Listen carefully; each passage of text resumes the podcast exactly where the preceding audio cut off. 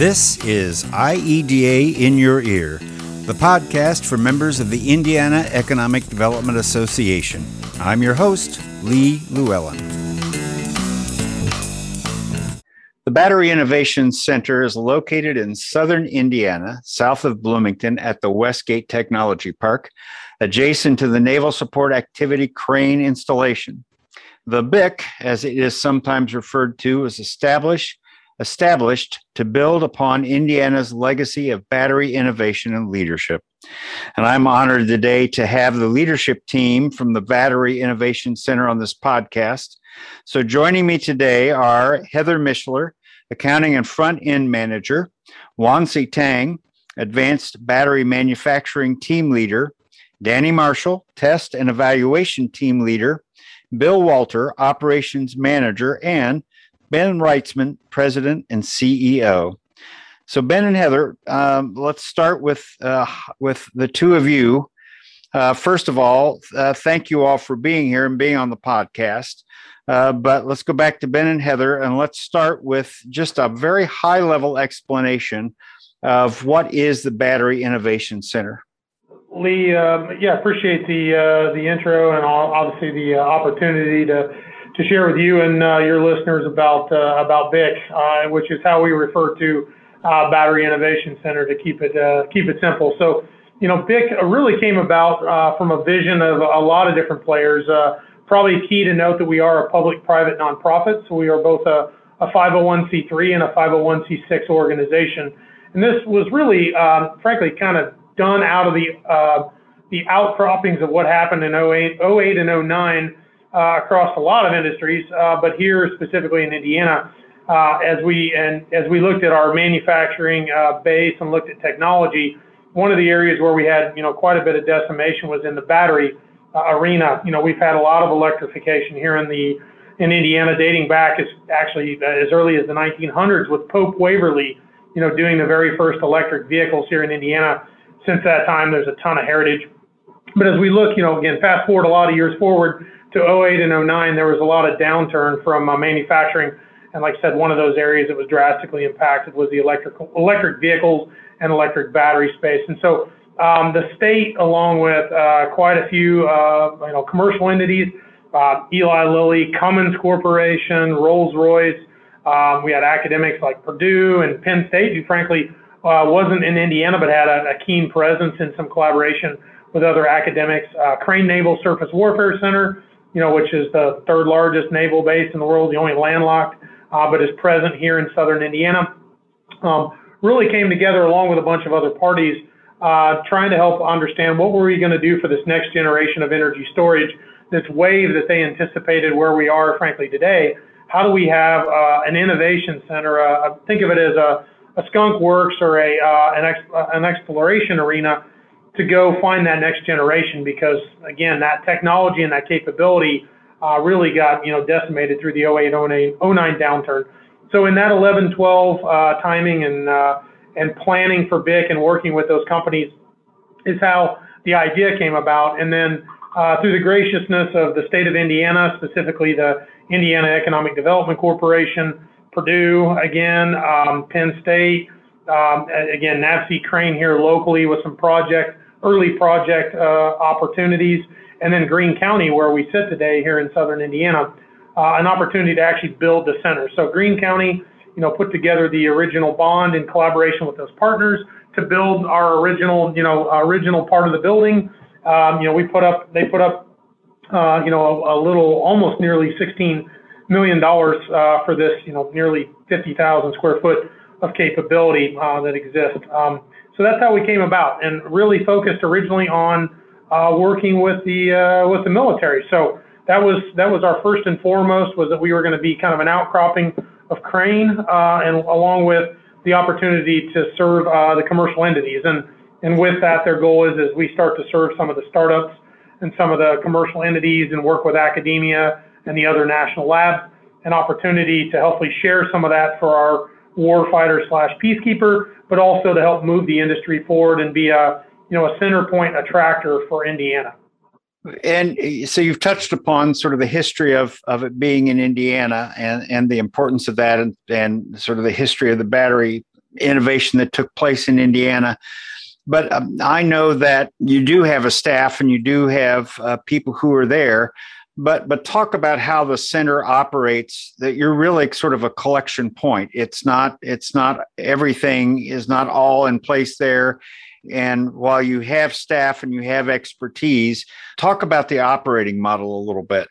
Yeah, I'll share a, a, little bit there, and then also have Heather touch on some of the points. Uh, you know, the key operational. We well, we'll talk about operation methodologies, and then we can share about our respective groups as well. But operational methodologies, why we were set up as an not-for-profit.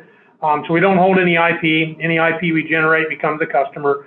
So that's very unique in this space, especially as you look across what might be viewed as competitive landscape. Uh, people like again academic labs or national labs in fact, they're very complementary to what we do. In fact, a lot of cases they're both a feeder mechanism for our work and for our customers. So they're they're viewed as partners, not as you know as something as far as competition.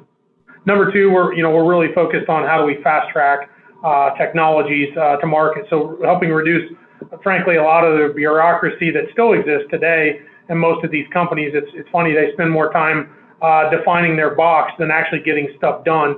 So um, our turn is how do we get stuff done and as much as possible, try not to draw a box around it, or at least uh, have that box editing as uh, as we're moving along. Third is uh, you know is is having uh, you know intellectual these IP and ITAR routes from a military perspective, so the ability to tightly control data, uh, to generate that data and have it in a, a safe, secure uh, environment. Um, as far as the methodologies, I mean, there's kind of three ways where we can do the work. folks can come in and collaborate on that work or they can come in and actually use our facility as well. So maybe I'll pause there and let Heather share a little bit about some of the different business arenas we have, and then also some of how our interactions work, including like know incubators, for example. Sure. Thanks, Ben, and thanks for having me. So, like Ben said, uh, our main goal here is to accelerate innovation. Uh, we do that in a variety of different ways in a couple different arenas. So, we're looking at research and development from the perspective of our clients and the goals that they have. We'll work with them on a statement of work to see what they're trying to do, what they're trying to accomplish. Is this a step forward in innovation? And how can we help in that innovation? A lot of times people will come to us to, for the development of the chemistry. So we're looking at the cell uh, advanced battery manufacturing portion of uh, our business.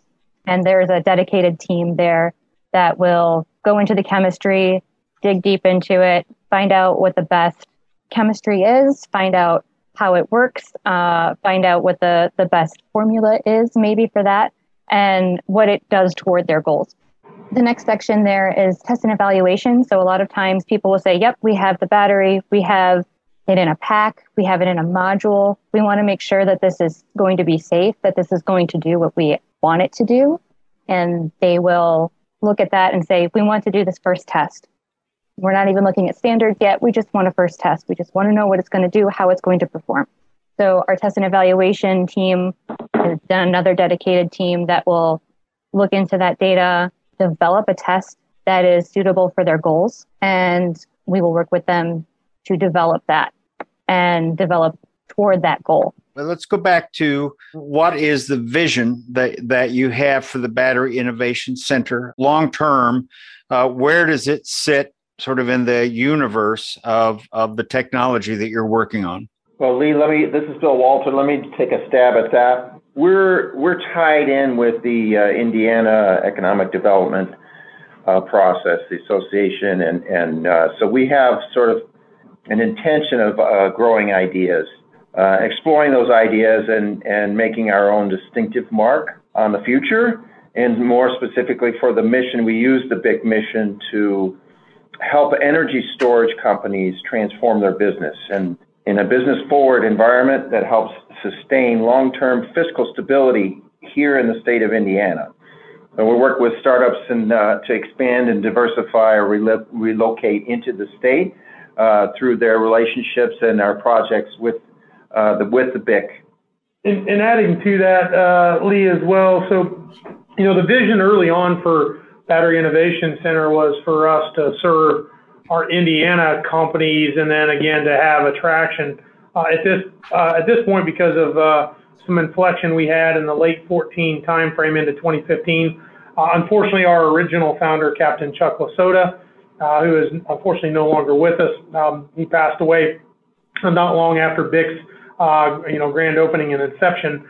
Um, we, we, had a we had a pivot there because of some of the work we were counting on and had been working with our, our neighbor on uh, had not quite fully materialized, and then you know the unfortunate diagnosis uh, of our uh, of our founder and president at the time. So we had kind of a natural inflection point that we took to really pivot towards the commercial sector even further. So while we were looking at you know direct ties to Indiana, impact Indiana, now we were looking at not only how does in, um, how does Indiana impact itself, but how do we have a much more global impact? And I think I think that vision was probably in the inception anyways, but everyone uh, didn't have that as part of that such a, a near-term goal. And so you know since that time, you know really focusing beginning of 2015 till now, uh, we have been a, a global brand. And while we have you know quite an Indiana you know Indiana following frankly, majority of our customers, if not nearly all but a few, actually sit outside the state. And in a lot of cases, um, those folks are coming to the state for the very first time. Uh, some of the technology, some of the capabilities we do uh, are attracting folks that have never considered Indiana for work, uh, have never collaborated in the state of Indiana. And these are, these are global brands in some cases. So as you look, Bill pointed it out well, we've become a, an economic development engine uh, for the Indiana Economic Development Corporation. In fact, they kind of used us as a model. Now there's others uh, that are coming like us in other sectors, but they used us as a model for a sector initiative. How do we, you know, how does as a state they say, hey, we're going to put a stake in the ground that this, you know, this this initiative is important to us. Energy it was it is and was, you know, one of the ones for Indiana. BIC is seen as the model for how they can go out and interact uh, with other places and bring them to Indiana and or have relevance of Indiana in that technology as well. So the vision has definitely evolved. It started out, you know, as really kind of center focused with some, you know, tapping out to others, where now we become, you know, very much a hub and spoke model. Ironically, just like Indianapolis is, you know, how do we how do we become the the hub and there, you know, there's spokes and there's, you know, the outer wheel that goes all over the world at this point. Okay, so so we've talked a little bit about a couple of the footprints that that are part of the center mission. You talked about the testing and evaluation. When I looked at the website, there are sort of four key focus areas: research and development, advanced battery manufacturing, testing, evaluation, certification, and then the consultation, the technical consultation. So let's let's talk about sort of the research and development aspect of what the BIC is doing. You, I think we all think we sort of know about batteries because we've used batteries all of our lives in you know our toys and our radios and stuff. But obviously, as you all are thinking about batteries, it's a much it's a much larger profile.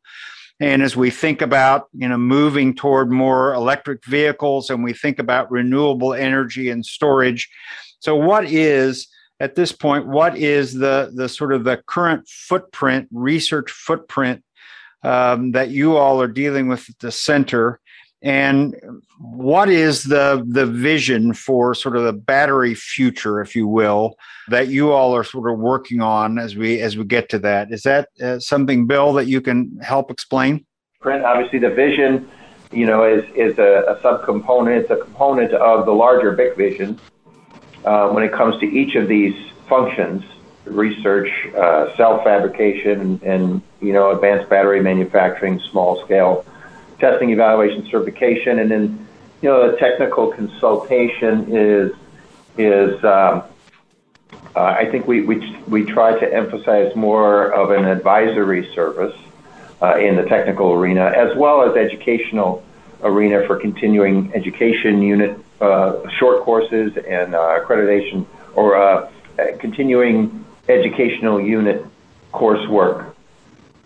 But each each of these functions is is challenged to catalyze the technology and development and shorten um, the the timeline. Uh, and, and, I could use a couple of examples of our incubator uh, process uh, where companies that want to progress from the prototype stage to the pre-production scale up, we offer uh, consultation through other BIC employees as well as uh, consultants and uh, access to equipment and facilities and resources that would normally uh, on on an incubator on their own would would be cost prohibitive or very very steep to try and uh, surmount and become to the, go to that next step. So by uh, offering dry rooms and access to test equipment and technical advice, uh, we're we're helping to streamline and fast track the development of uh, newer advanced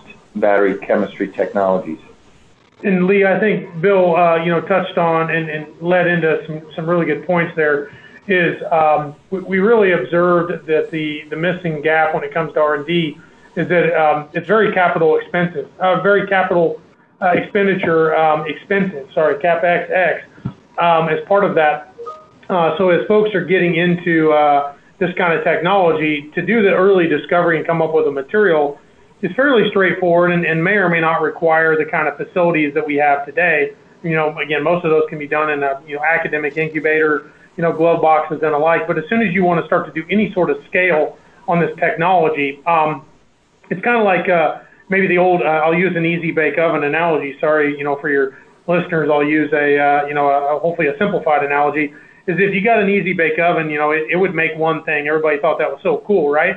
But if anybody ever had one, remember that. But know, if you wanted to use that on like, you know, Thanksgiving to serve the family, you're not going to use that easy bake oven to make, you know, a bunch of things. You're only going to make one.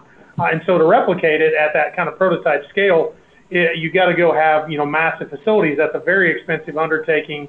Uh, access to that talent, access to the money to build that, and frankly, the runway that it takes to build that. Uh, even if you said, hey, I want to build that center today, in most cases, to build something like BIC is, you know, is a couple year uh, you know, without COVID and other restrictions going on, would be a you know a two-year endeavor before you can even start producing anything, and then you've got to validate it, which is going to take you another year on top. So you're talking about a, a typical minimum three, ideally four to five-year runway from the time you do a prototype to you know you, you use your easy bake oven and it works once to now I'm going to use something commercial and start to produce it more than one.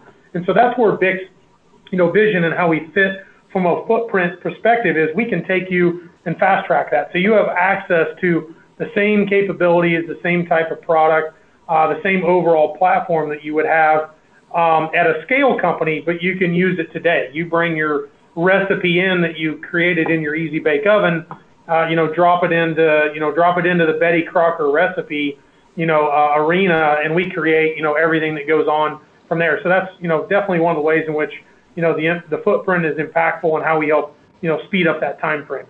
But as you alluded to uh, you, early on, uh, Ben, you know, you talked about, you know, going back to, to 1900 uh, at the first electric vehicle.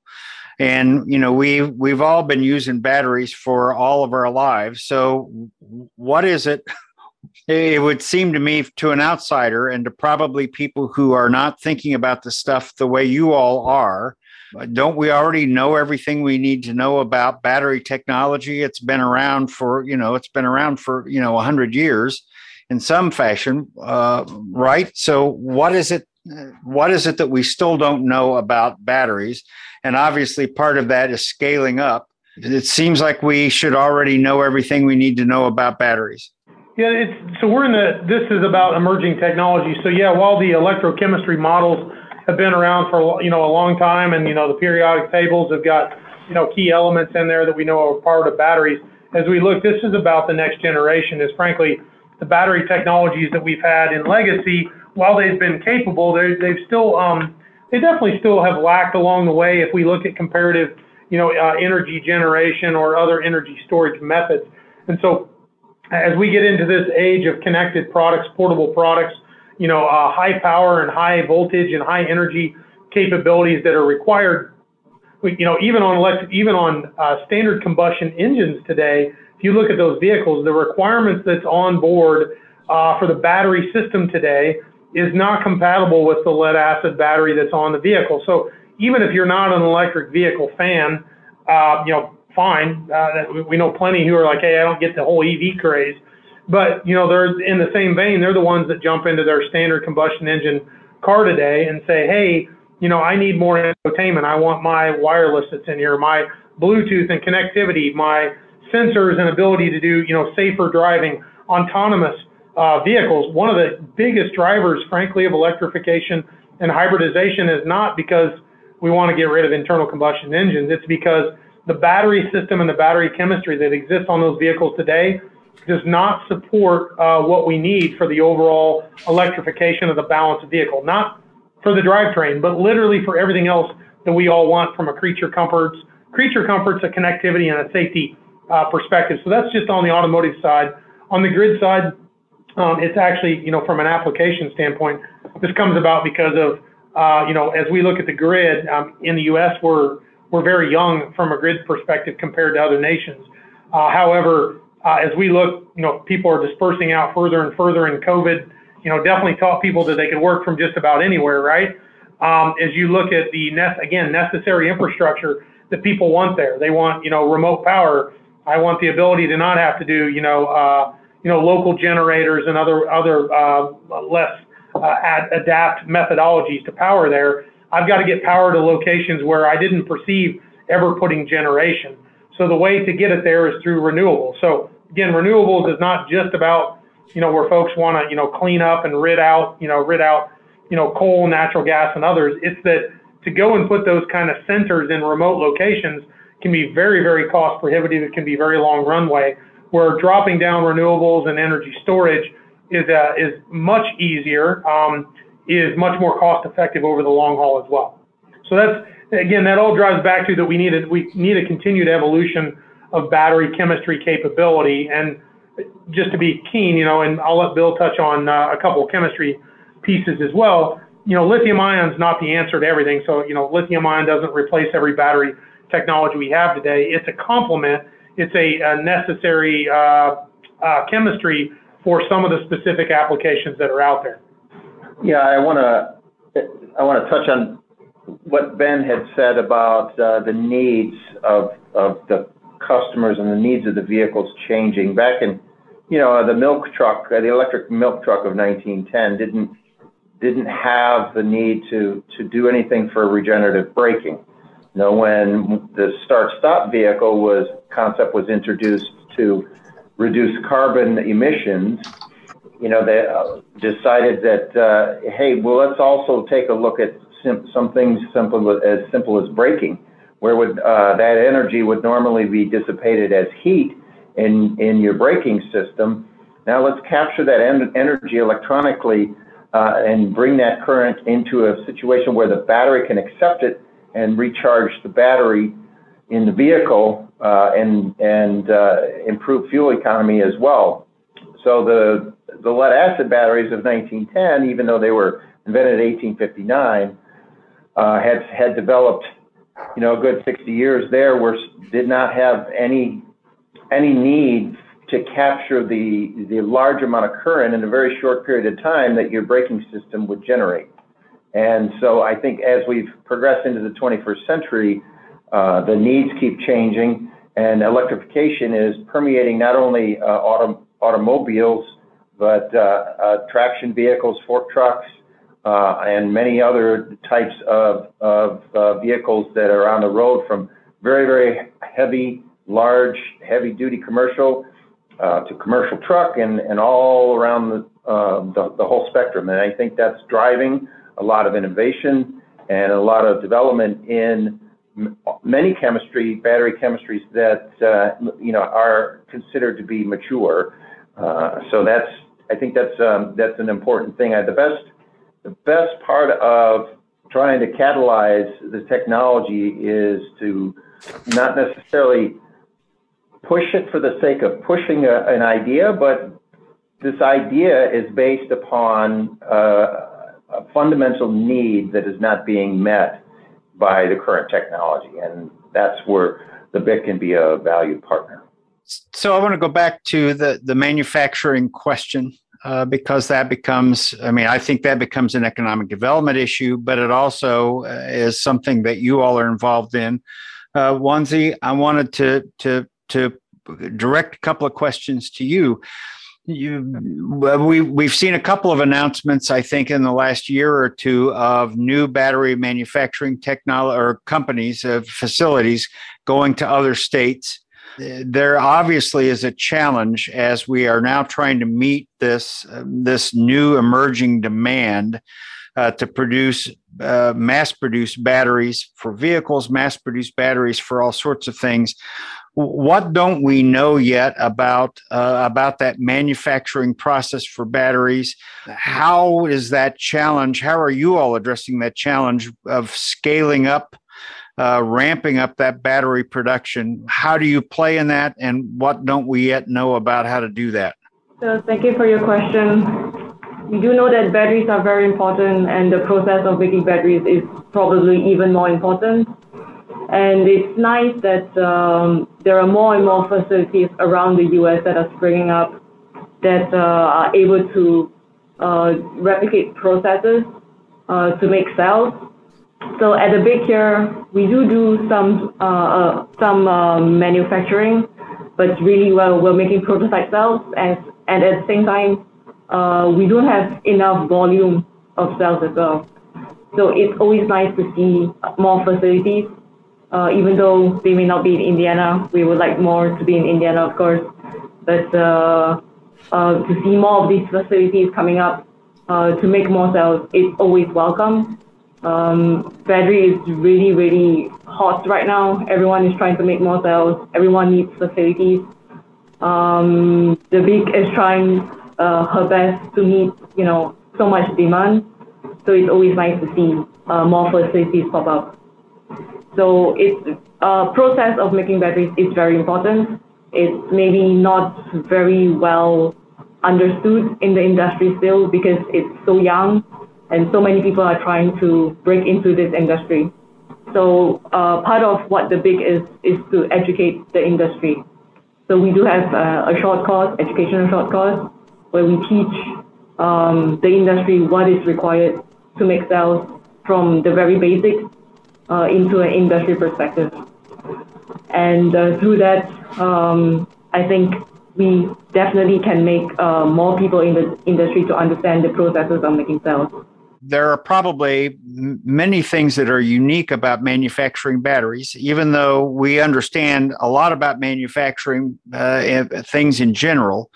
When we're when you're we're manufacturing an axle or a transmission uh, or a, a, an auto body part, I mean, that's one thing where you're stamping something out of metal, but you're in, this is a very complex process. So, you know, what are the things that are unique in the manufacturing process of batteries that again create that unique, that new challenge that everybody's trying to understand? And then uh, you, I think, touched upon that you do some training but how are you helping people to understand or helping the companies that are adapting this technology? How does the BIC help people understand what is unique about the battery manufacturing process? As you mentioned, the battery making process is um, sort of, I wouldn't say it's the most difficult, but there are a lot of uh, parts to it that you need to consider. And I, I think like a lot of research is on like individual parts of uh, how the cathode's behaving, how the anode's behaving, but uh, they may not be enough uh, integrated um, sort of uh, experimentation to understand the full process of how, how do you, if you change a small thing, you know, you might change the whole battery. So really it's um, understanding the integration of processes, maybe that's one way to look at it. Um, so uh, at the BIC, of course, we do have the short course, but um, we also like to um, ask our clients to come on site to really uh, look at the process to fully understand. So uh, one of the main processes in the battery is to make the electrode. And to make that, uh, we need to put the active material into a slurry, cast the slurry, dry it in order to get the final electrode. And um, I believe that process um, is something to understand. It's uh, one of the main parts um, of, of the battery making, and I don't think that we have a full understanding of that process yet. So um, it's a lot of things to um, take into account. For example, you need to understand how the slurry uh, is. So we need to take rheology measurements to understand how it's flowing, how well it's flowing, and that will actually affect the cooling itself. Um, so the BIC is uh, we do a lot of internal uh, validation on these kind of processes to understand what is the most, uh, what, what is the best recipe, uh, what is the best process of mixing, what is the best, uh, how do how do we best coat um, the electrodes. So I think at the BIC we do have uh, a lot of all this basic understanding, and we're able to bring this understanding into the battery um, I'm supposing there are some very unique aspects of how you create, how you build, how you populate um, a manufacturing facility that is devoted to batteries. That it's not, I mean, that it has to be a unique footprint from other manufacturing processes. And so it's not a matter of just getting a cornfield someplace and putting up a building and then people start making batteries. I mean, I, I'm sure that there are some very unique technologies and expertise that have to go into to being able to do that. The BIC is the place to go for that expertise. Okay. well, and that's good well, to know, and that's that's why we're having this conversation today is to help. I think to help people understand uh, that unique. Um, aspect and the unique expertise you bring to that and i would think danny uh, danny marshall uh, you you are the uh, test and evaluation team leader. And so I think that uh, again, as people are experimenting with their their own battery technologies, looking at what they are trying to do, you have a unique position in all of that in being able to again have that expertise in terms of being able to evaluate the effectiveness what people are doing um, so talk a little bit about you know what the the value is of what you bring to that process and how you're helping clients. So I guess uh, with that, taking kind of a step back, uh, talking about the BIC vision for a second. So from my perspective, I don't see it from the same uh, level that Ben sees it, like the 50,000 foot level. I'm more at the 10,000 foot level. And what I see from the test and evaluation point of view is uh, we are slated to be able to catalyze the development of battery technologies using infrastructure, using expertise, using real estate, even, um, also using our education and outreach section. From my perspective, trans, like BIC is all about transfer of knowledge. So uh, getting OEMs, getting uh, you know, your mom and pops down the road to understand what it takes to be able to implement battery technologies in applications, implement them safely. And uh, my goal is to be able to educate these uh, companies or these individuals and give them good footing uh, to be able to uh, make educated decisions on where they want to go and also what technologies are safe for specific applications. So with that, kind of on the t- test and evaluation side, what we we do quite a bit of different testing. One of which is kind of like your third party third party unbiased opinion. So I often call that data sheet verification because many times what we will get in from a data sheet, uh, it is well, uh, Ben likes to use the phrase lawyers, liars, and battery suppliers. It is often incorrect but it also can be correct. It's just they did their testing in a certain environment so that it brought out the characteristics that look good on a data sheet.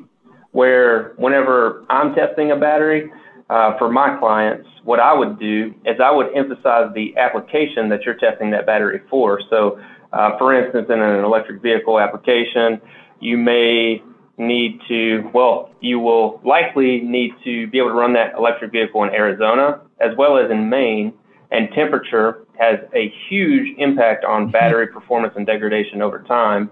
So, characterizing a battery in all of those environmental conditions is critical for an application.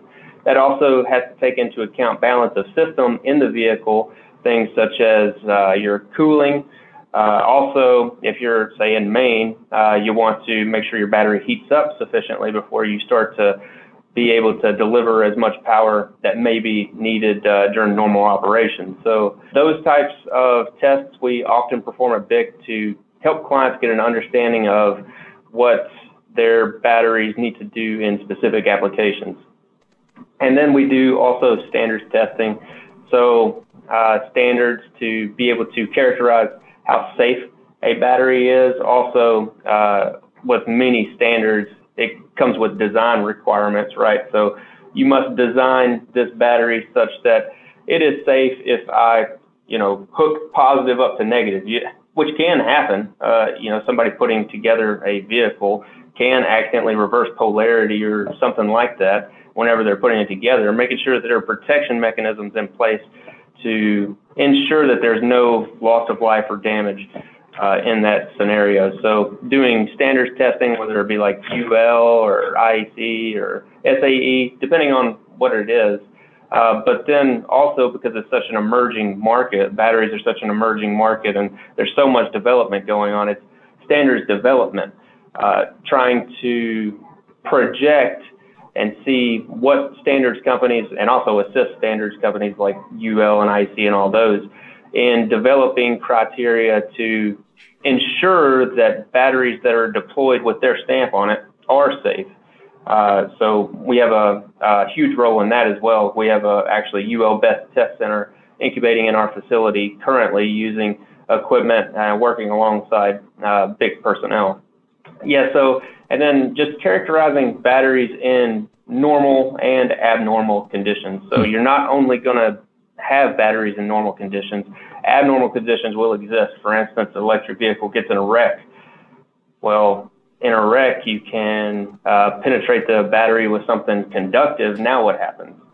So, uh, with that one, we call that an external short test, and we literally push a nail through a battery and see how it reacts, uh, which is usually pretty eventful. We uh, we call it thermal runaway, um, but yeah, being able to make designs such that that thermal runaway event on maybe that one cell in part in a part of that system doesn't propagate to the remainder of the system and can hopefully keep everyone safe. So that goes also into materials testing, which uh, we will also do a uh, a lot of. So I know that one part. Thank you. Uh, the one part that that you also do as part of your mission at uh, the Battery Innovation Center is technical consultation, but also education. We we learned when I when I did my tour of the BIC with Ben, and he was talking about you know uh, uh, something as simple as uh, which we kind of take for granted. You referenced it, Danny. You know, if the vehicle is in an accident and there's something uh, goes on and you get a battery fire, for example, a, a, lot of fire departments don't know necessarily how to react to a, a, battery fire in an electric vehicle. So, what is the range of technical consultation and where is the education that we all need to get to better understand how to operate in a world that is increasingly filled with batteries? Yeah, that's a very good question. And BIC actually is taking an active role in uh, trying to disseminate that knowledge to the appropriate parties. In fact, we have a, a firefighter on staff that uh, educates uh, people in that regard. We've went out to several sites. Um, I'm sure you heard of the uh, fire that happened in uh, what was it, Morris? Uh, yeah, Morris. Um, so actually, Ben went on site and evaluated that scene and kind of went over the do's and don'ts. There were quite a few don'ts on that one, um, but uh, yeah, so trying to educate um, the appropriate parties on how to take action in the event of those scenarios, um, which is uh, our firefighter on site kind of likens it on uh, to a propane fire. It's just not not in uh, like you fight it the same way. It's just different. It's not like your regular house fire where you could put it out with water. You need to shut off the source. Um, and with us, we are trying to not only enforce it uh, and educate firefighters, but also educate OEMs uh, on how to develop materials, develop designs that can mitigate uh, these battery fires uh, from becoming catastrophic uh, and instead, you know, be kind of a, a nuisance. So I think as we we think about, and that's helpful. It, it, alerted me to the to just the whole notion that there are that there are so many things that, as an average consumer, I take for granted about batteries and yet really don't understand. And as we sort of begin to are, are encouraged to envision this future in which you know the world is going to be populated by electric vehicles and everything around us is going to be renewable energy and electric vehicles uh, it seemed to me as I as I toured your facility, there are still a lot of things that we don't know about that. And I think as I heard Ben talk at our Industry Outlook conference, um, that sort of vision we have of the future in which everything will be electric uh, may not be sort of the vision we're heading toward. So. Uh, again, any of you weigh in here. What's what is next in the world of batteries? and what does our sort of short term and long term future look like? Ben, let's start with you, go back to you, and then let some of your other team members jump in. Uh, as they go, but but what what is our battery future? What's our electric future look like here? Yeah, I would say um, as I look here, I mean, obviously electrification is going to continue. I very much uh, anticipate that, um, you know, that that is uh, some of our future. Uh, I'll be honest. Um, uh, I think a lot of these grand, uh, you know, visions of that, you know, by 2030 we're all driving in electric cars. Uh, I, I think I would say my personal input is I think that's uh, ill-served. Um, I, I, I actually, as a as a battery leader, uh, and I won't speak for my entire team, but I'll take off my BIC hat a little bit and put industry hat on. If we're all driving electric vehicles, we're going to wind up with battery powered we're going to wind up with exactly the same problems we have today, which is dependent on one source.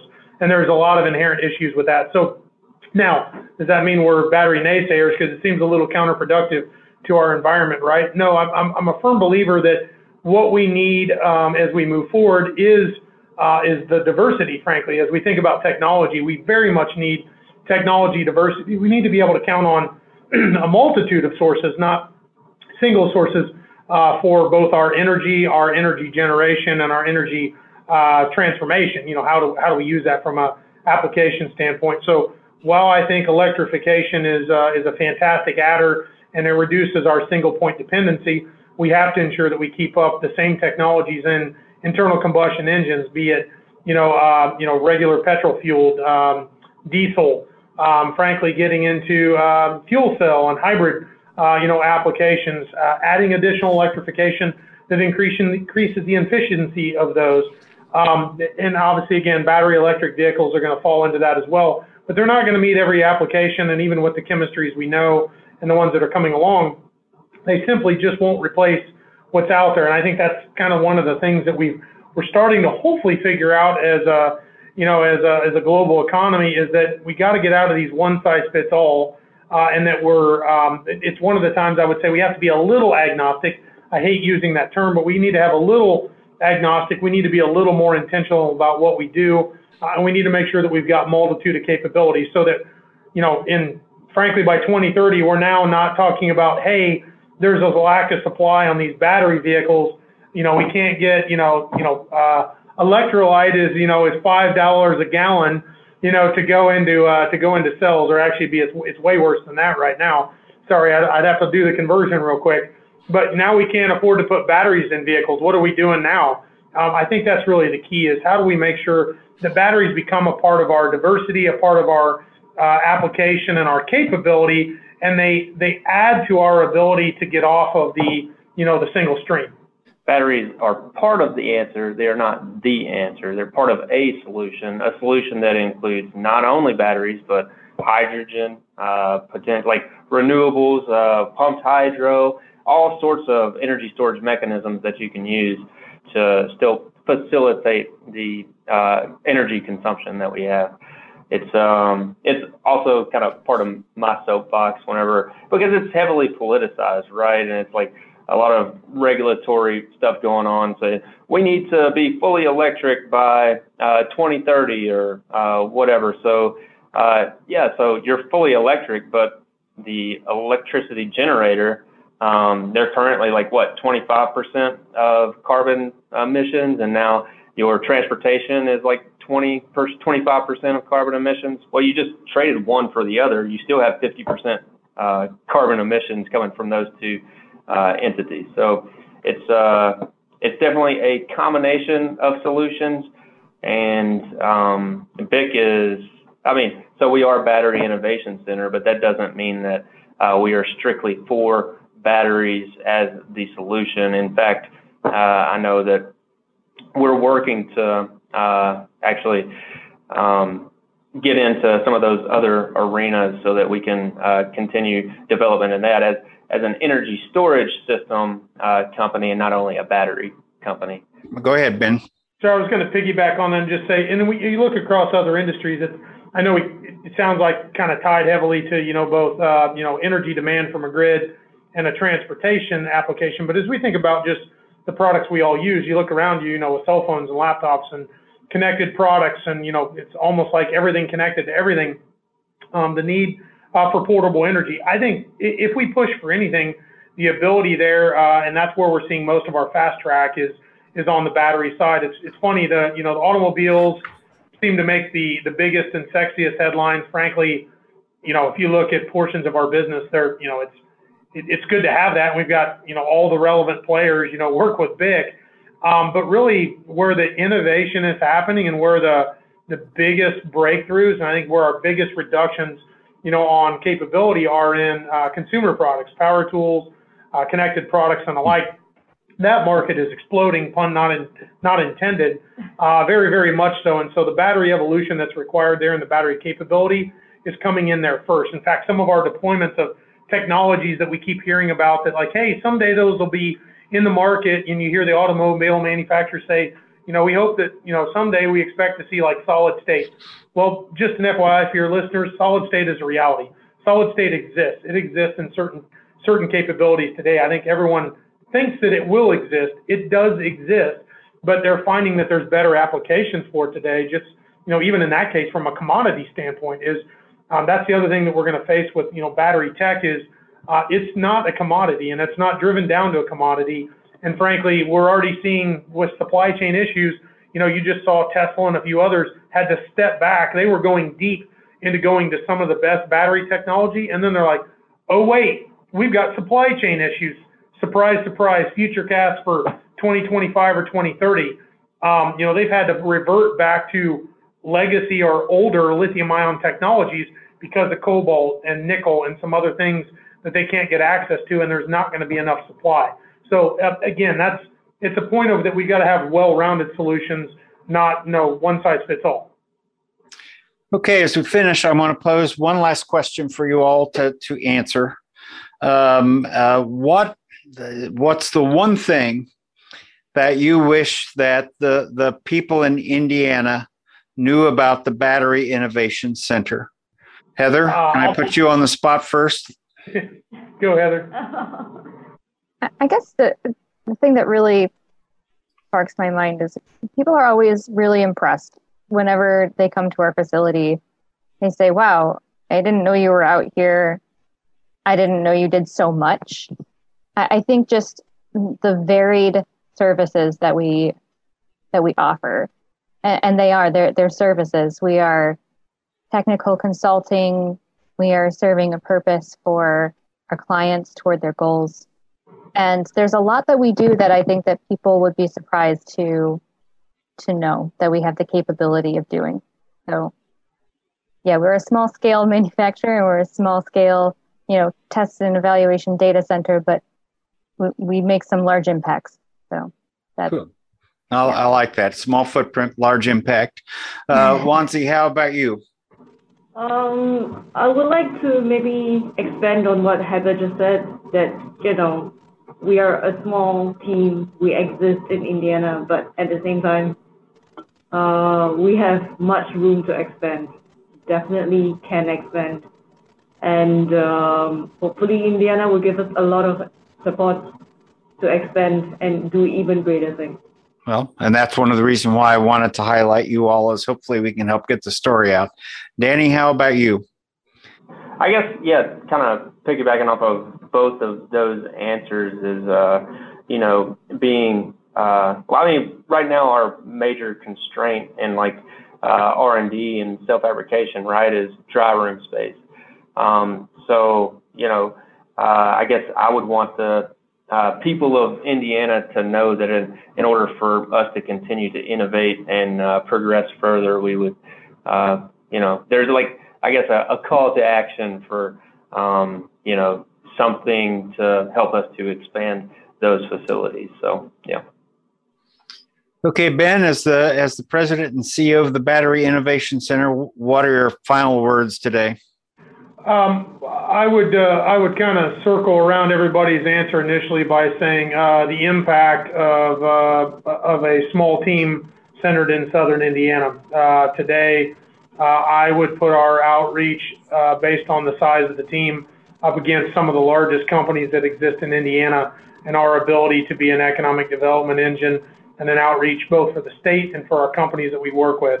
and that's not again not just bringing people into Indiana but it's intentionally working with people in Indiana all over the globe. Uh, I think uh, if we were able to share it, that uh, you know internally folks know this and our board and others, but the hundreds upon hundreds of companies that we interact with and know all over the world today that are uh, doing some of the, the coolest things with battery tech and like I said, not just automobiles. Um, number two is uh, I wish we could share, but I think uh, hopefully everybody gets a chance and as they look around uh, I can tell you today that there is battery technology that you have access to that has uh, everything to do with the inception of the Battery Innovation Center. And while we can't always share those inner workings because that's intellectual property for the clients we serve, uh, most of those have done a great job of telling the story about what they're doing, and, and we share uh, we share behind the scenes uh, in their uh, in their capability and in their in their next generation. third is is that uh, we're, we're always looking for more capable folks, is that BIC continues to grow in outreach. We're working to replicate. Uh, we've already done some replication of centers like us. We were the first of our kind in the world. Uh, we're now among a few elite uh, that we helped put together, um, but we are growing and building on that. And like I said, that's that's the impact electrification across the board. So not just you know automobiles, and frankly, I would say in spite of you know on the automobile um, side, there are a ton of other arenas um, that you know that impacts are, are desperately needed in our day-to-day lives. And so uh, we welcome uh, anybody that's out there to come join us uh, or to be a part of the innovation. I want to thank you all for your time uh, and for sharing with me today. I've been talking with uh, Heather Mishler, uh, Wansi Tang, Danny Marshall, Bill Walter, and Ben Wrightsman. They are the leadership team from the Battery Innovation Center. I want to thank you all for your time. I want to thank you all for sharing your expertise today. Uh, and and just thank you all for the the critical work that you're doing, and we're pleased that you're located in Indiana. Thanks, Lee. So thanks. thanks. Thank you so much.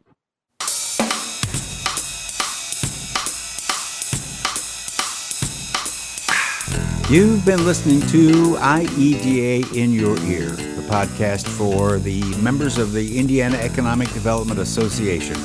This is Lee Llewellyn, and whether it sounds like it or not, I really am trying to be a lot less annoying on these podcasts. Uh, this podcast is copyright 2021, all rights reserved. Not sure anybody else would want them.